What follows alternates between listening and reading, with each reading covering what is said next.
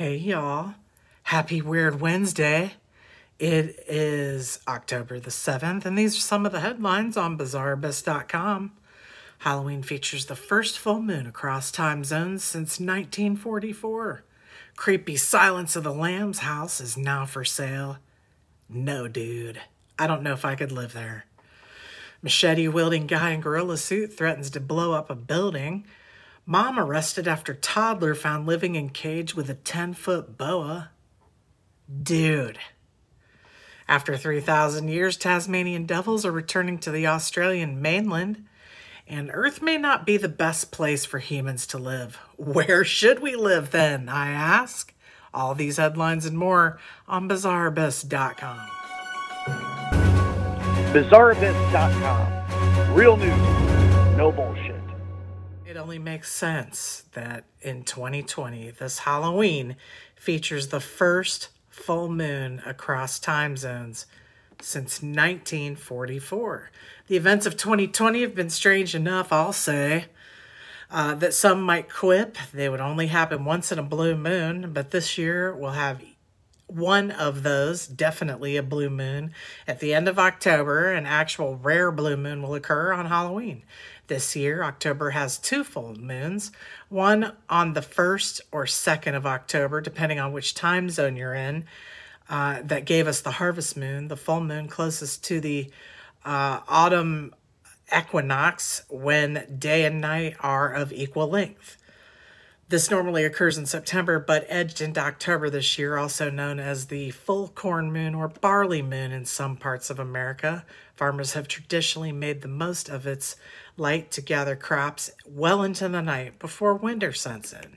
This year, the harvest moon was also the hunter's moon, again named for rural practices this time of hunting. Some are fattened animals under the light of the moon, which is brighter and lasts longer at this time of year. However, 2020's harvest moon is a micro full moon since it's smaller than usual. The second moon in any given month is known as the blue moon. There are 7 every 19 years. The name is something of a placeholder given in order to keep the year's other full moons in their rightful place. This is because the moon completes 12 full cycles of its phase in 354 days, 11 short of the full solar calendar year of 365 days. This year is particularly unusual as it is the full moon to occur across all time zones since 1944. Although there is a full moon on Halloween somewhere in the world every 19 years, meaning that the next one to occur will be in 2039, followed by 2058 and 2077, etc. Some traditions count the third full moon in astronomical season, with 4 full moons as the blue moon. Either way, the extra moon is a way of reconciling solar and lunar calendars, such like an extra month of Adar 2 in the Jewish calendar, which also occurs 7 times in a 19-year cycle. In Jerusalem, the harvest moon occurred on October 2nd at 5 minutes past midnight. The blue moon will occur October 31st at 4:49 p.m. That's pretty cool, dude. I don't know where it will. This is from the Jerusalem Post, so I'm not sure where it will be in America or what time. But definitely, I will link this at BizarreBeast.com. By far, one of the creepiest movies I've ever seen is Silence of the Lambs, just based on its content alone and storyline. But the creepy house is up for sale in Pennsylvania, where it's located, which I did not know where it was located. Buffalo Bill's house from the iconic thriller Silence of the Lambs is up for grabs, lotion not included. I wonder if the well is still in it. Dude. All I know is when they turned out the lights and they were like using night vision in the movie, I kept thinking, hell no. The psychotic killer Queen Anne style home was used as the set in the 91 film classic, but has been fully operational as a home since then. Now it's on the market for $298,000. Most of America has seen this house. But now you have a chance to buy it, says the real estate agent. The 4-bedroom home with a sprawling front porch sits on 1.7 acres in Perryopolis, Pennsylvania, along the train tracks featured in the opening shot of the Buffalo Bill scene. The foyer has many of the original features, such as the trim and hardwood floors pictured in the Academy Award-winning film, the dining room where Clarice Starling was filmed confronting Buffalo Bill still has the same serial killer charm. Nice. The basement, though dark and foreboding, does not include a hole in the well. Well, that answers that question. And a basket, so that's not included. That part was filmed at a soundstage. However, also included in the subterranean storage area is a brick-lined cold cellar, which is actually kind of creepy, the agent admits. For all its Hollywood lore, the home also includes a bit of a real-life story. A detached garage converted into a workspace was once the town's post office and train station, and a vintage caboose has been placed next to an in-ground pool. The home has had competition in the past, according to Yahoo News. When it was on the market in 2016, animal rights group PETA offered to buy it and turn it into an empathy museum where visitors could wear the skin of mistreated animals, just like old Bill. I wonder if he danced in front of a mirror saying, well, I'll stop there. In any event, I will link it at BizarreBeast.com. 2020 couldn't get weirder. A machete-wielding man in a gorilla suit threatens to blow up an apartment building. Indy cops say, North Dakota cops say, I guess. A man dressed as a gorilla and wielding a machete was arrested Friday after North Dakota police say he made threats against people in an apartment building. Could you really take a dude wearing a gorilla suit wielding a machete seriously? I'm not sure I could. I'd probably laugh myself into a grave. He'd probably come for me because I wouldn't stop laughing. Fargo police arrived in an apartment building around 12:30 after reports that shots had been fired. Officers were told that there was a man on the property dressed in a gorilla suit and carrying a machete. Dude, when police spoke with witnesses, they learned that the supposed gunshots were actually large fireworks and that the man in the gorilla suit had threatened people inside the apartment building and said he planned to blow it up. Probably not smart, gorilla dude. Police evacuated residents from the apartment building before talking with the man, later identified as Jordan Pickus, 26. For several hours, he ultimately surrendered and police took him into custody. Pickus was taken to a hospital for a mental health evaluation before he was arrested and charged with terrorizing. Why? The question is why? Were you wearing a gorilla suit and carrying a machete? I mean, why didn't you...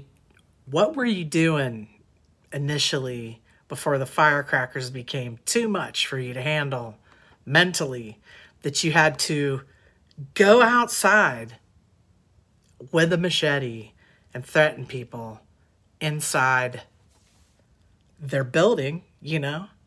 I want to know what you were doing initially with the gorilla suit on. Was it like part of you're just testing out Halloween and became agitated? What happened there, dude? I don't know that we'll ever know, but I'll link it at BizarreBeast.com.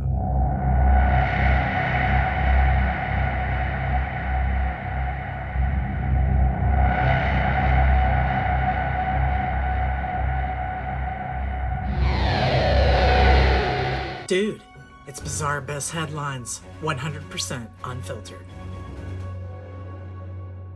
A mom was arrested after toddler found living in tiny cage with a 10-foot boa constrictor. Who are these people? Like, who the hell would do that to their kid? Horrified police say they were shocked to discover a little boy inside a kennel at a trailer in Tennessee when they were called to reports of animal neglect. That's child neglect, dude. I think you're a little off. Three adults have been charged after a 1-year-old was found by police inside a kennel surrounded by mice and snakes. Were you trying to kill the kid? I think you were. Police were called to the trailer in Henry County, Tennessee after receiving reports of animal neglect and were stunned with the sickening scene. The little boy's was found in a 4x4 cage in a living room with no toys or blankets. The boy's mother, Heather Scarborough, 42, and her boyfriend, Thomas Brown, 46, and his father, Charles Brown, 82, have been charged with aggravated child abuse and aggravated cruelty to animals. Dude. Following the raid in June, Henry County Sheriff Monte Ballou said there were 8 snakes in the room, stating, "With all of the law enforcement experience up here, it's hard to find something that actually shocks us.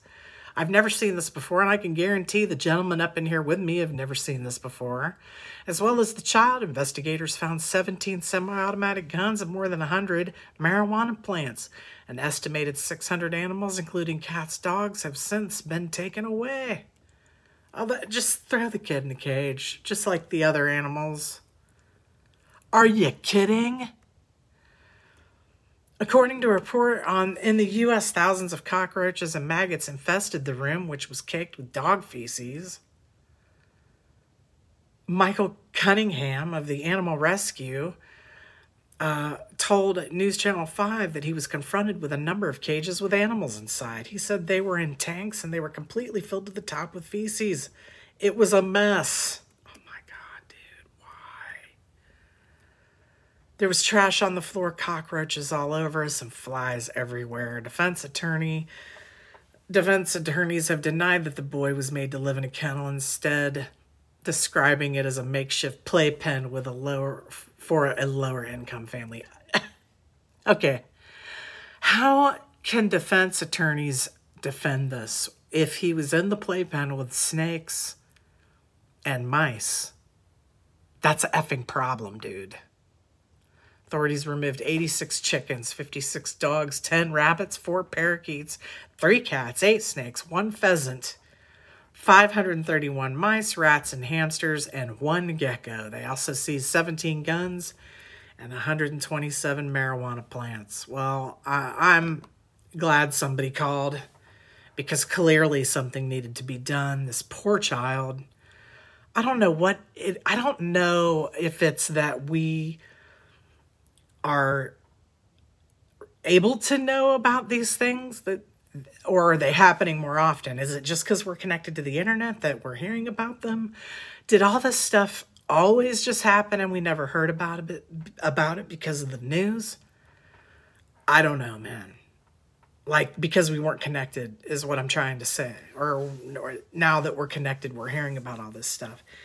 It is absolutely, I do not know how, as a mother, you could treat your child that way. I just don't know. But I will link it at BizarreBeast.com. Feisty marsupial released in sanctuary in an attempt to revive population ravaged by contagious facial tumor disease. The Tasmanian devil's back on Australian mainland after 3,000 years. That's amazing. I didn't realize they had an issue. Tasmanian devils have been released on Australia's mainland thousands of years after the feisty marsupials first went extinct there in what conservationists describe on Monday as a historic step. Aussie Ark, along with coalition of other conservation groups, said they released 26 of the carnivorous mammals into a 400 or hectare or 1,000 acre sanctuary at Barrington Tops, about 3.5 hours north of Sydney. Tim Faulkner, president of Aussie Ark, said the historic releases in July and September were the first steps in a project akin to the successful move to return wolves to Yellowstone National Park in the United States in the 90s. After 16 years of work, including the establishment of mainland Australia's largest Tasmanian devil breeding program, Faulkner said it was incredible and surreal to have reached the goal. It's the stuff dreams are made of, he told AFP news agency. Our biggest native mainland predator is the tiger quoll, and they're just over a kilo. So to be bringing back something of this enormity is huge. They're vicious, people. Vicious. I'm not sure this is a good thing, dude. But I mean, it's good for the animal, but y'all better watch out. Tasmanian devils, which weigh up to 18 pounds, have a black or brown coat, typically prey on other native animals or scavenge from carcasses. According to government environmental authorities, devils are not dangerous to humans or livestock. I That's not what I've read. But will defend themselves if attacked and can cause serious injury. Just stay the hell out of their way.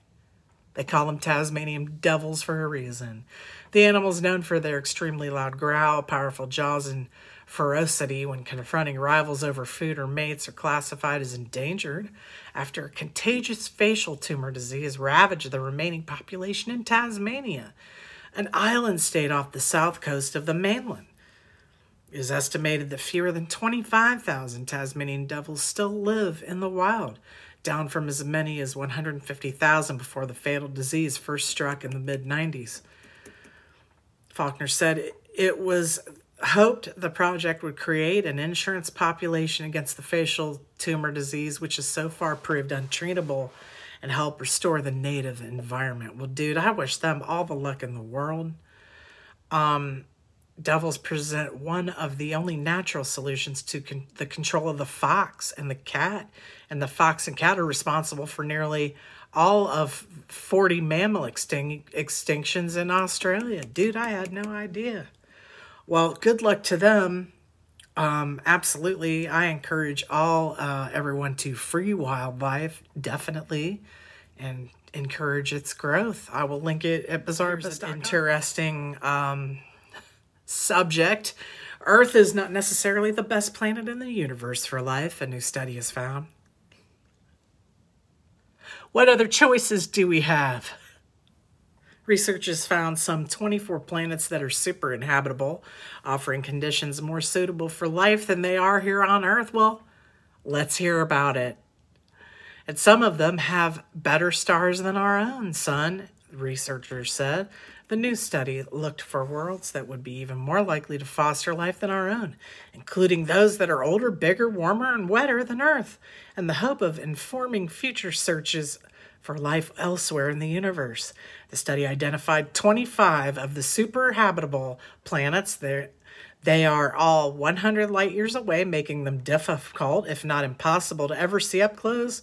But research with future telescopes could give us more information about those worlds. Then how the hell do you know that they're better than Earth? I beg to differ.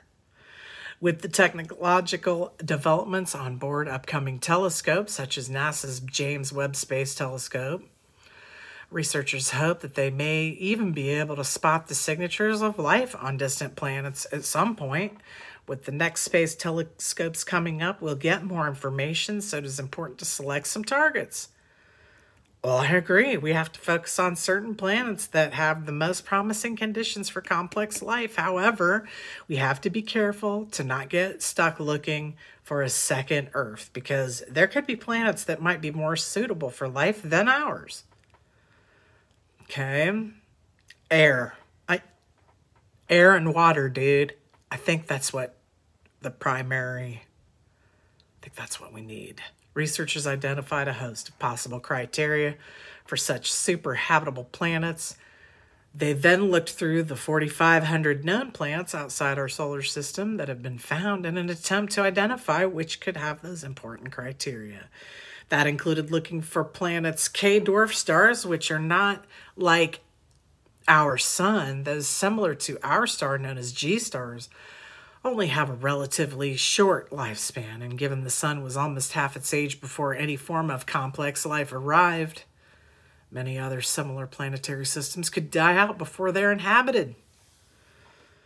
K-dwarf stars, by contrast, are cooler, smaller, and brighter than our sun. They also stay around for much longer, up to 70 billion years, meaning the planets around them would have much more time to develop advanced life. You can check it out yourself. There's a ton more on the situation at BizarreBeast.com. Thanks for tuning in. This Weird Wednesday, I'm calling them Weird Wednesdays because I now can only do the news one day a week. I do apologize, but my regular job in real life has to pay the bills, and the news doesn't. So had to weigh that out. Also, it's the busy time of the season for what I do. I move cars, so lots of snowbirds, north-south type stuff. I don't physically drive them. I'm the connector, if you will.